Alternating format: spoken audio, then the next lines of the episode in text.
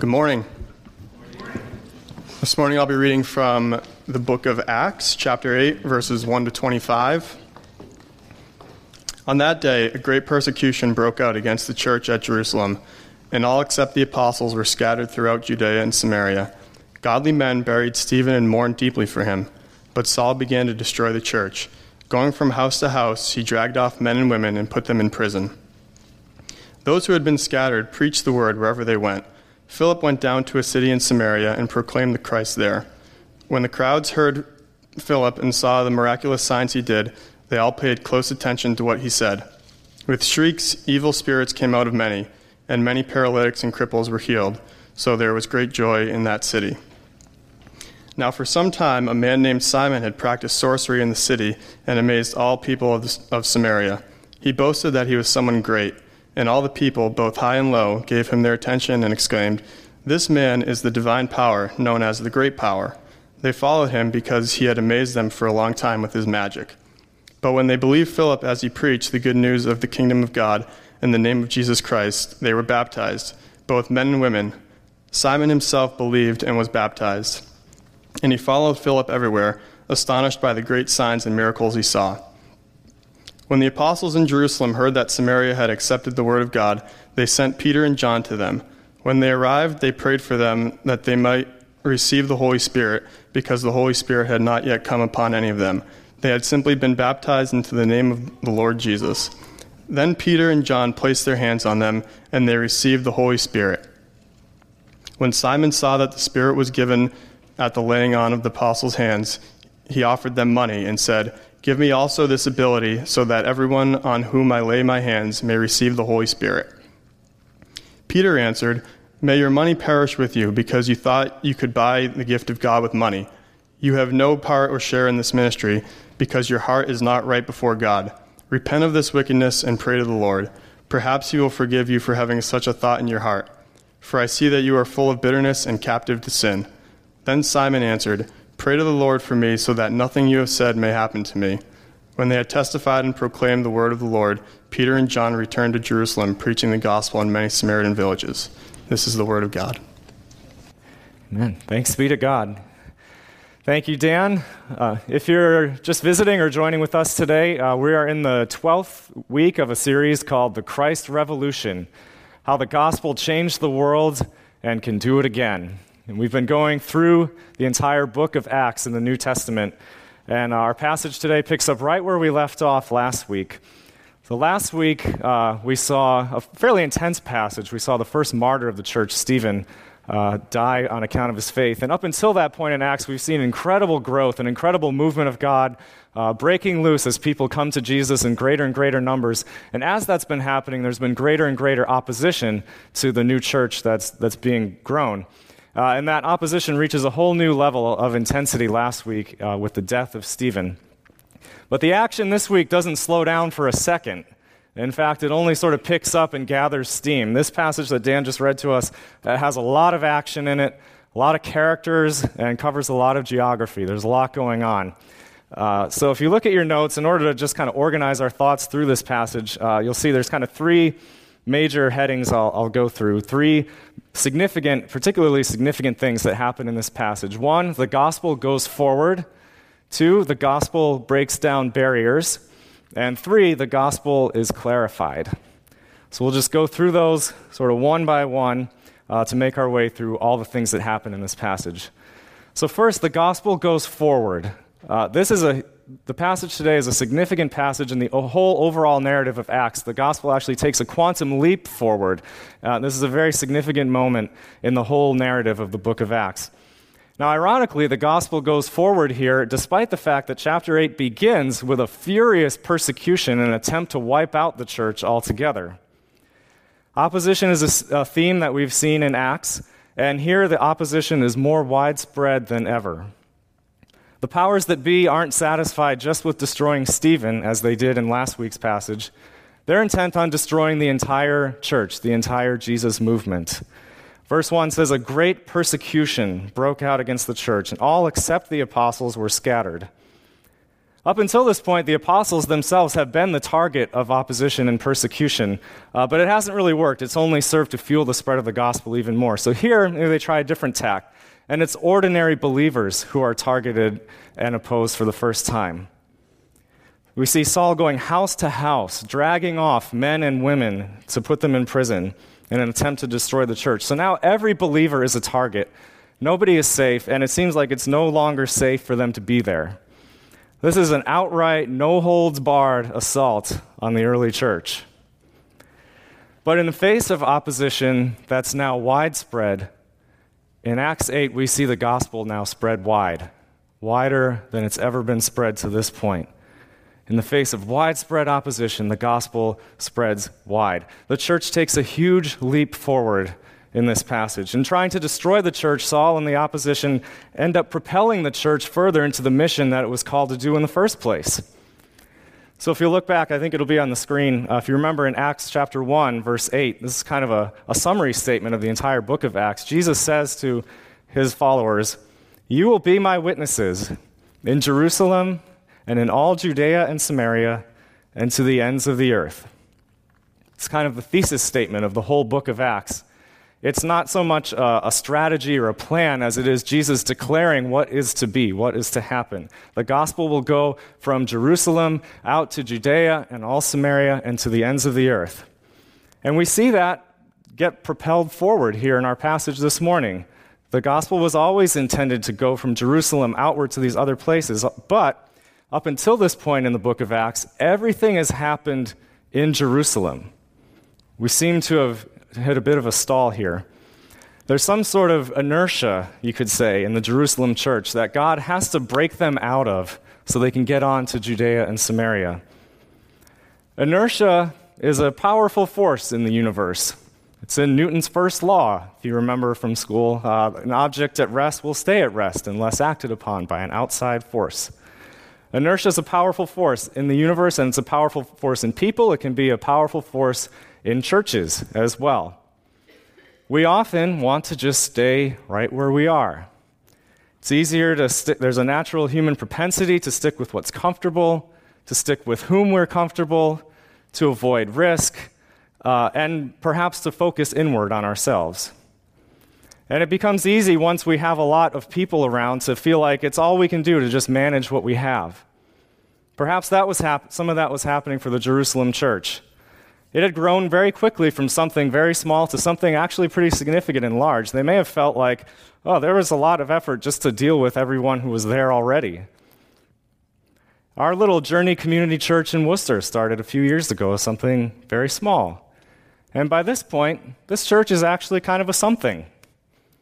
And there's a few, you know, there's a good amount of people in here. And, and honestly, at this point, I'm sure that among all of us in this room, we could easily find all sorts of issues and drama to keep us occupied for a very long time and, and be the sole focus of our attention and energy. But God is not content to let churches stay inert. He's not content to let inertia rule the day and for churches to just stay where they are. He was not content to let the church stay in Jerusalem. His heart was for all people. He breaks them out of Jerusalem into Judea and Samaria. And his heart is for more of Worcester than what's represented here in this room. What will it take for him to break us of inertia? Because uh, let's be honest, inertia as we grow will be a powerful temptation, will be a powerful force.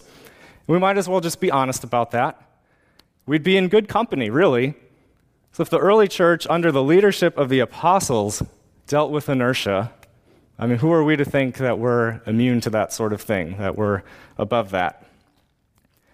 For the early church, it took something pretty dramatic in this, uh, in this case, some very intense persecution to break them out of Jerusalem. The way this happens, it's not planned. It's not like the apostles looked at Jesus' mission statement and, and kind of thought, okay, let's have a planning meeting. How are we going to get to Judea and Samaria? Okay, you go over here, and Philip, you go to this town, and you go to this town over here. This, this doesn't come out of a planning meeting. This comes out of some intense persecution and, and is really kind of a chaotic scene that propels the church forward.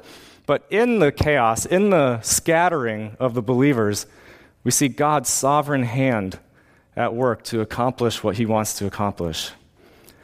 It's not that persecution in itself is a good thing. It's not like people were sitting around celebrating, oh, good, Stephen died. Now we can, you know, that'll propel the church forward. It says people mourned deeply for Stephen. This was a very sad thing. His death was a sad thing. It was a violent thing. It was a terrible thing. But we see God's sovereign hand able to take even the darkest of circumstances and ultimately use them for something wonderful and beautiful. God's sovereignty in this situation doesn't mean that he prevents Saul and the others from doing terrible things. What it means is that he takes even the most terrible of their actions and makes them the very thing that propels the gospel forward. The movie Pearl Harbor, there's a great line. Uh, kind of after the, the bombing of Pearl Harbor, the Japanese have, have attacked and caused all kinds of death and destruction at Pearl Harbor. And, uh, and Japanese admiral, admiral, after all that, says this thing. He says, I fear all we have done is to awaken a sleeping giant. Fear all we have done in all this death and destruction is to awaken a sleeping giant. And history proves that that actually was kind of true. And Saul could say the same thing here in all of his violence and all of his angst. Uh, all he's really doing is awakening, awakening a sleeping giant. All this destruction being unleashed on the church is awakening uh, ordinary believers and propelling them into mission. When the apostles were the objects of persecution, it emboldened them to proclaim the gospel more. And the same thing happens here when ordinary believers are targeted. They start proclaiming the gospel. Verse 4 is kind of a summary statement of what happens. Those who had been scattered preached the word wherever they went. We zoom in on Philip later and see what he does, but you get the sense here this is happening all over the place. There are a lot of people who've been scattered and are preaching the gospel in various places. This persecution turns out to be almost like the commissioning of a whole new army of evangelists, taking the gospel to new places and new people. We see believers in this passage making the profound shift from gospel consumers to gospel proclaimers. And that is a profound shift. You could argue that the shift of believers going from gospel consumers to gospel proclaimers may actually be one of the most powerful forces for overcoming inertia in the church. While they were in Jerusalem, it could have been easy for them to just kind of let the apostles do everything, to rely on their leadership. They were incredibly gifted leaders, the apostles. But now the ordinary believers are forced to step out into the gifts that God is giving them. One of the most common contributors to inertia in churches is a, a, propensity that can happen to rely on the professionals, to rely on the clergy or the experts, the, the formal leaders, to do the ministry while the average believer is reduced to a spectator or a consumer. But being a spectator or consumer was never God's intent for any believer. He has much more for us than that. And the church is always at its most vibrant when it's not just the clergy or the professionals ministering to everyone else, but when every believer takes it their place and, and steps out in his or her gifts to actively contribute to the ministry of the church. The more that happens, the less there is inertia, and the more the gospel goes forward as we see here. The gospel goes forward in a major way. This is a quantum leap forward for the gospel to go from Jerusalem to Samaria. Which leads to our, our second major theme in this passage. The gospel breaks down barriers. In going from Jerusalem to Samaria, the gospel crosses its first major boundary and cultural line in the book of Acts. Up until now, there's been some diversity in the early church. We saw in chapter 6 there are some Hebraic Jews and Hellenistic Jews, people of a, a Hebrew background and a Greek background. Uh, so there was some diversity there and some tension between them that had to be resolved in chapter 6. But both those Hebrews and those Hellenists, they did have a lot in common. They were both committed to that point to, to the Jewish law. They were practicing Jews. They worshiped in the Jewish temple before they received the gospel. Uh, and they they had no real long standing history of, of animosity and hatred towards one another. But this is a whole different story. Jews and Samaritans. I won't tell you a really long background, but just to say there was deep animosity between these two groups of people. And it went back for centuries and generations. Samaritans had some Jewish ancestry in their family line, but they had intermarried with other nations and adopted a lot of the, the practices of, of other nations around them. And then the, the kind of purebred Jews really resented them for that. And then the Samaritans went and uh, set up their own temple. They refused to worship at the Jewish temple in Jerusalem, but they went and set up their own as an alternative place of worship, kind of a defiant act to sort of stick it to the Jews in Jerusalem. Each group, Samaritans and Jews, had deep contempt for one another, hatred for one another. And they weren't far away, they were actually next door neighbors. But they went out of their way to avoid contact with one another. They did whatever they could to not have to have anything to do with each other, except for maybe the occasional skirmish or outbreak, outbreak of violence. There's a deep divide here, culturally, religiously, personally. But Philip goes to Samaria and proclaims the gospel. He proclaims the good news of the kingdom and of Jesus Christ. And the Samaritans respond. They believe, they're baptized, and it says there is great joy in that city. This is a huge deal. And you can tell it's a huge deal because in verse 14, when the church leaders in Jerusalem hear Samaritans have accepted the word of God, they send Peter and John Kind of the two most prominent leaders in the whole church are, are sent on a mission to Samaria. This is obviously something major uh, that they want to they want to address. And it's important to note here that Peter and John, they don't go to Samaria be, because Philip did something wrong and they have to fix it or shut it down or correct it. They go to Samaria because Philip did something right and they go to bless it. Peter and John go to bless this movement in Samaria. It's possible there were people in Jerusalem, in fact, it's likely there are people in Jerusalem who heard about Samaritans coming to Christ and they were very suspicious of that, maybe uncomfortable with the idea. But from what Luke tells us, Peter and John went with nothing but blessing for this new community. And this is a major, uh, I don't know, it's almost a minor miracle. Peter and John would not have gone to Samaria at all a few years ago they were just like any other Jews who thought Samaritans were detestable and to be avoided at all costs. But if we look back into the Gospels, Jesus had actually done several things to prepare them for this very moment. We'll look at a couple uh, examples of this. Uh, but during his ministry on earth, Jesus deliberately went to Samaria took his disciples with him, including Peter and John. They were prepared for this. So here's one example. This is in Luke chapter 9 verses 54 to 55. Uh, Jesus and his followers had gone into Samaria, and uh, people in a Samaritan village refused to welcome them, which was typical of the relationship between Jews and Samaritans. And when the disciples James and John, our same John, saw this, they asked, Lord, do you want us to call down fire from heaven and destroy them? Also, kind of a typical response. Maybe not fire, but John maybe thought, hey, we've got some extra power at our disposal with, with Jesus here. They may fulfill a lifelong fantasy of wiping out some Samaritans with fire. But just the anger and the animosity and the prejudice here was, was typical of the Jewish Samaritan relationship. But it says, Jesus turned and rebuked them. Jesus challenged their prejudice and began to transform their hearts towards Samaritans.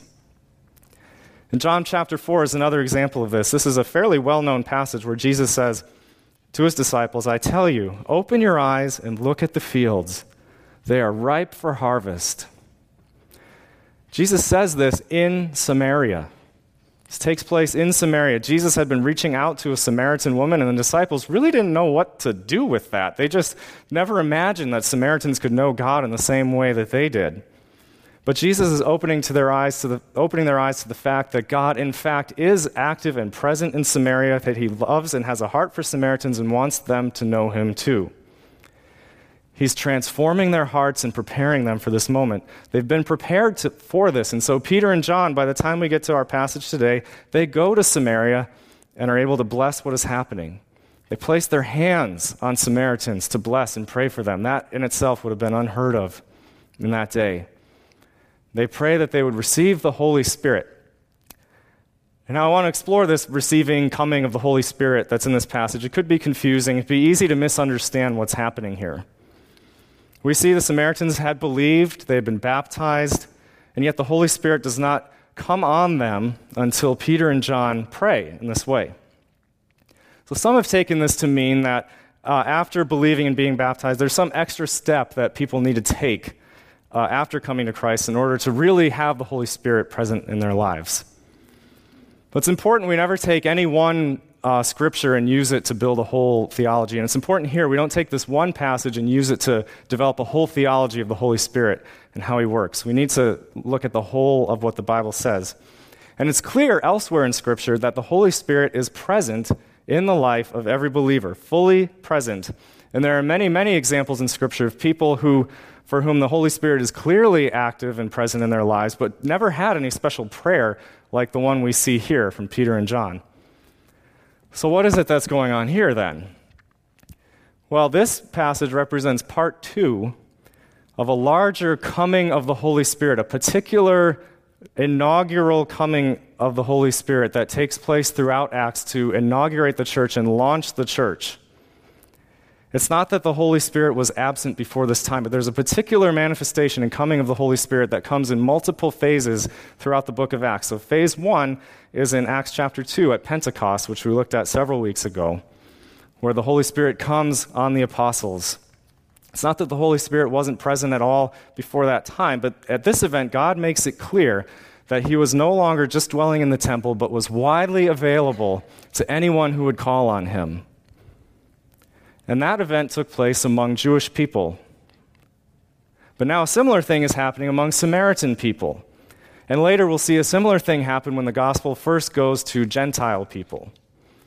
It's all part of a unique, multi phase, inaugural coming of the Holy Spirit that happens throughout Acts.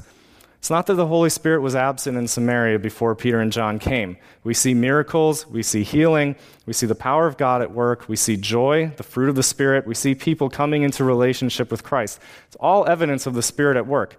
But this particular coming of the Holy Spirit is an evidence that God uh, is validating what's happening here. God is validating his work among the Samaritans. It's not something the Samaritans have to do extra in this case. It's something that God is doing to enfold the Samaritans into the one church. What's happening here is they're being enfolded into the one church. That they're not just some separate Samaritan thing popping up over here, but it's significant. Peter and John, who had received the first coming of the Holy Spirit, go and bless them, and the Spirit comes upon the Samaritans in a similar way. They're being enfolded into one church. And God is validating that He is, in fact, available, fully available to the Samaritans. They don't have to go to the Jewish temple, they don't have to go to their own temple. He is available to them and fully pouring Himself out for Samaritan people. And He's demonstrating that here. And it's significant that Peter and John go and are a part of this because we see the gospel breaking down barriers between people groups.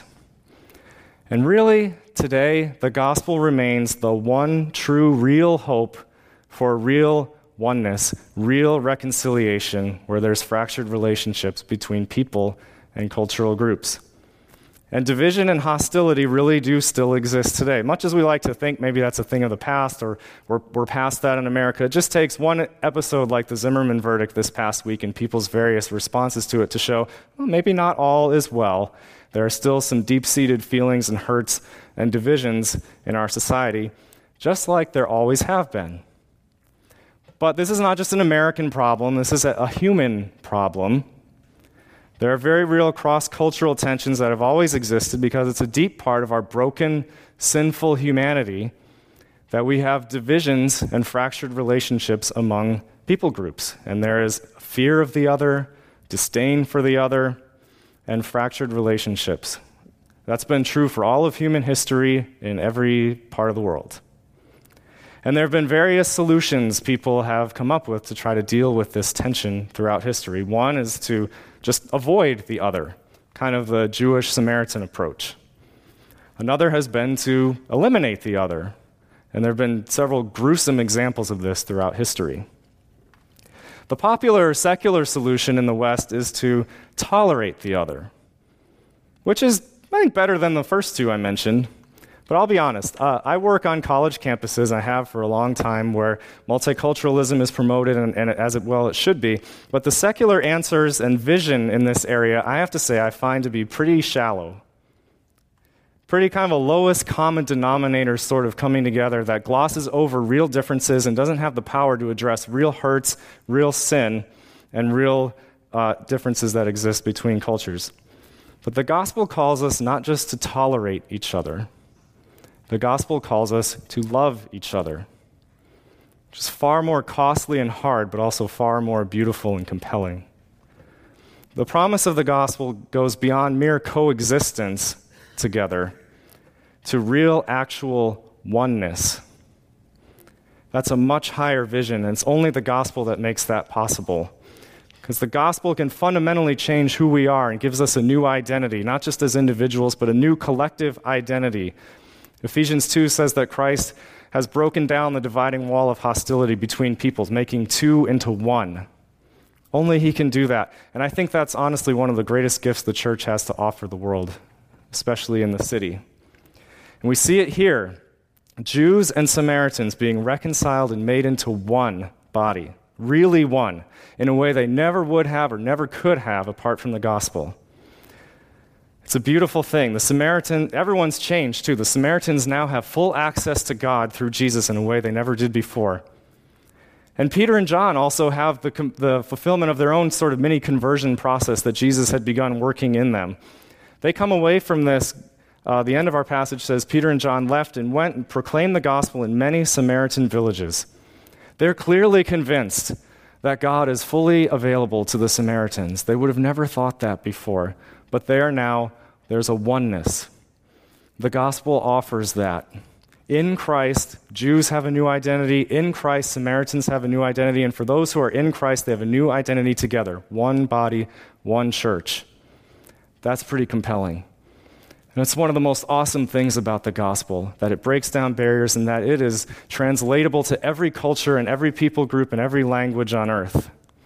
And this passage here is just a foretaste of things to come in the book of Acts as the gospel goes forward and reaches more and more cultures and more and more people groups. Now, that's true. Uh, the gospel is translatable and takes root in every culture on earth. Uh, the gospel is not just there for any culture to take and do whatever the heck it wants to with. Which brings us to our third theme the gospel is clarified. I need to talk about Simon the magician here. He actually gets almost half the ink in this passage. Clearly something kind of significant. So we'll talk about Simon. It's clear at this point Samaritans are full members of the church.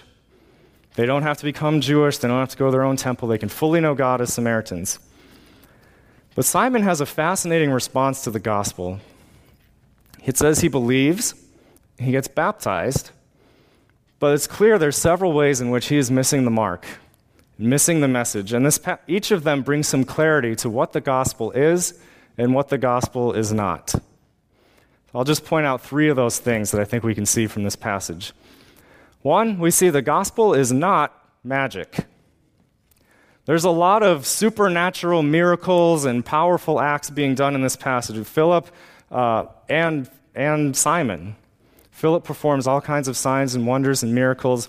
And it's clear Simon actually has some kind of real spiritual power behind him in the, in the sorcery and magic that he's doing. This isn't magic in the sense of like David Blaine or like sleight of hand tricks or optical illusions. Simon is, is calling upon some real spiritual forces here. They're just not of God. And he has some real power. You can tell by the way people are responding to him. Reminds me of, a, in some ways, a friend that Liz and I have who grew up in New Orleans. His name's Myron. And before he became a Christian, as a young man, he practiced voodoo. And Myron will talk about this as he shares his story of coming to faith. Like, his experience with voodoo actually had some real spiritual experiences. It's a part of it. Real spiritual power just wasn't of God. And Myron uh, compares his experience with voodoo to a heroin addiction. Well, at first, there was this real high, like a really awesome spiritual high that made him want more and more of it. But over time, you know, at first he said it was maybe 99% high and 1% kind of uh, trouble and, and uncomfortable things. But over time, he just wanted more and more of that spiritual high, but it became more like 1% high and 99% destruction. And it tore up his home, tore up his life uh, before Jesus rescued him from that life. Now, Simon offers some real spiritual power here, but it is power ultimately to destroy lives. It may not be any coincidence that in this village where they uh, kind of sought the spiritual highs that Simon had to offer, there were so many people who were possessed by demons until Philip came and ultimately delivered them in a way that Simon could not. The gospel is not magic, and the Samaritans did not just find their new favorite magician in Philip who could just do cooler things and offer a better spiritual high than Simon could. What we see here is that the gospel is power and truth. The gospel is power and truth, truth and power. Philip gets their attention through some acts of power, but ultimately, uh, Philip comes to bring a message, not just miracles. Philip comes to proclaim the gospel that ultimately can save these people in a way that mere miracles alone can't.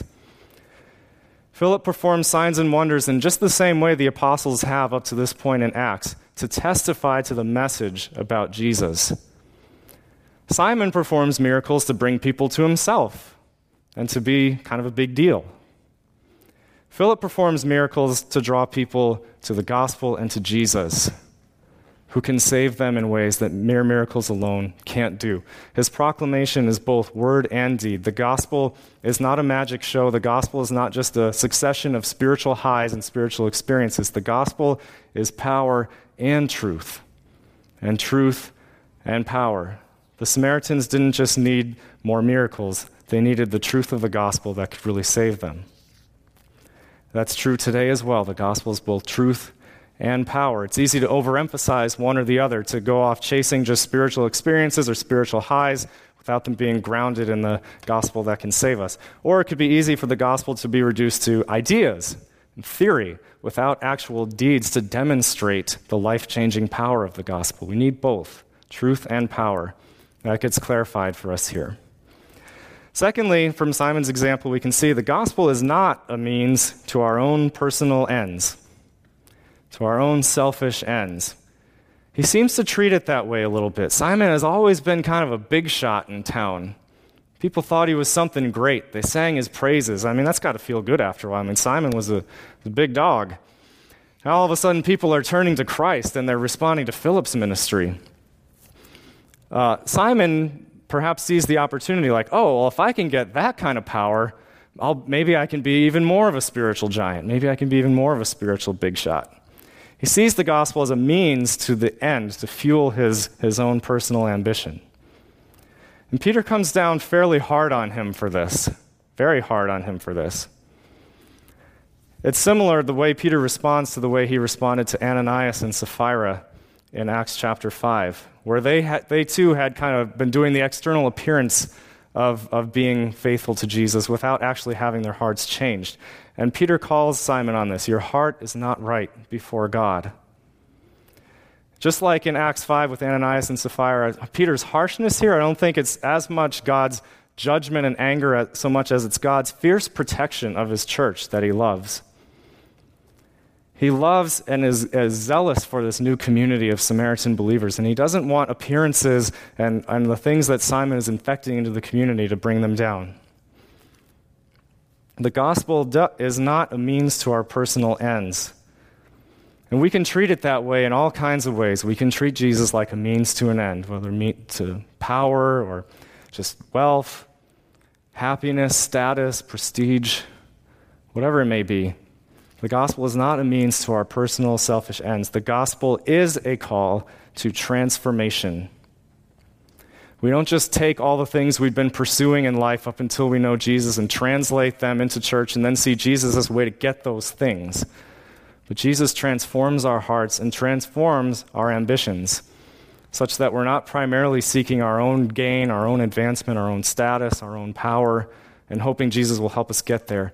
But Jesus is the end in and of himself that we begin to seek and choose as we are transformed by the gospel. Jesus is not a means to ends, Jesus is the end in and of himself. All other ends we pursue, we need to die to. We need to do what Peter says here and repent. If there's any ways we're coming to church looking for it to be the place where we get to be a big shot or have some power or primarily just find ways to feel happy and good uh, over and, and hope that Jesus is the means to that, we need to repent. He's not a means to our ends, He is the end in and of Himself. Simon was pursuing him as a means to an end, which leads to kind of the third thing we can see in him is that the gospel is not for sale.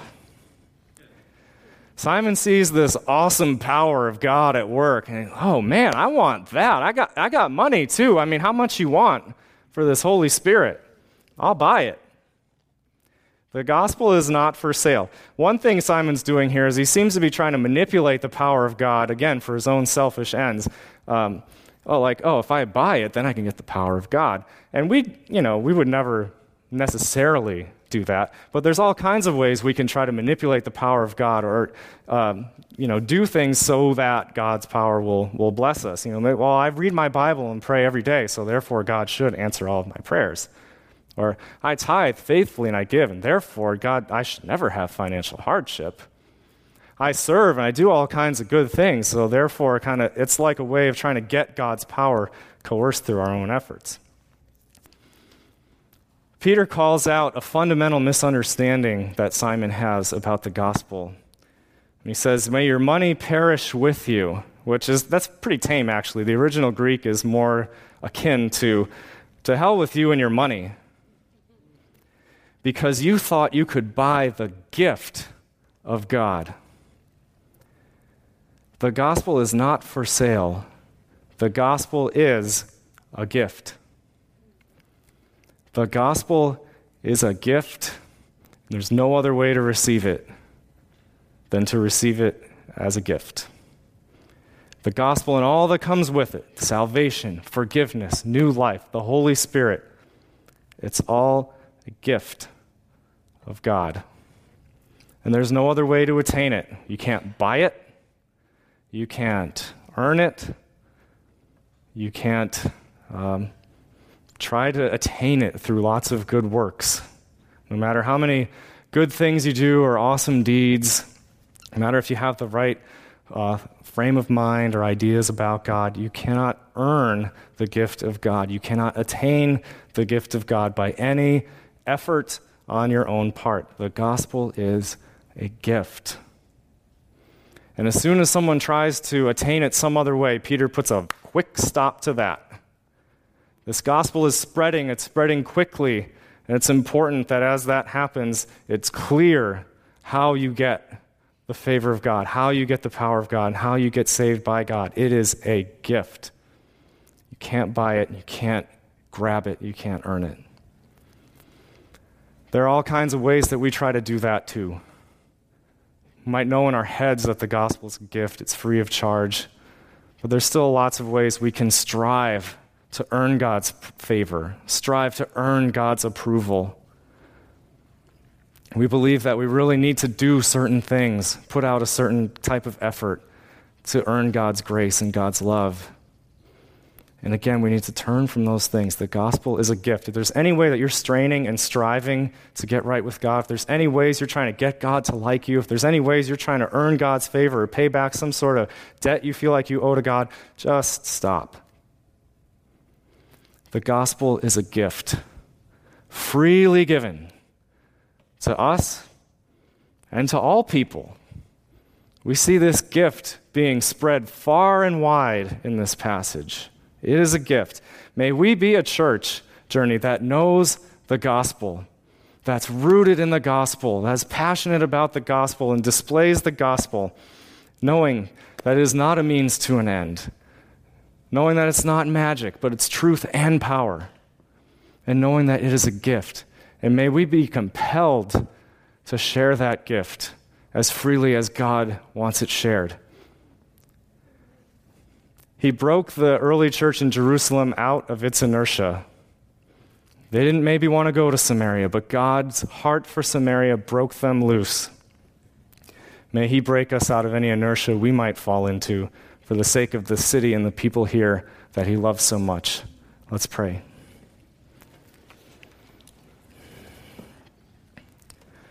Father, we thank you for this incredible gift of your word. Thank you for so many things we have to learn from it. I pray for each of us here, you would give us at least one concrete takeaway from this passage.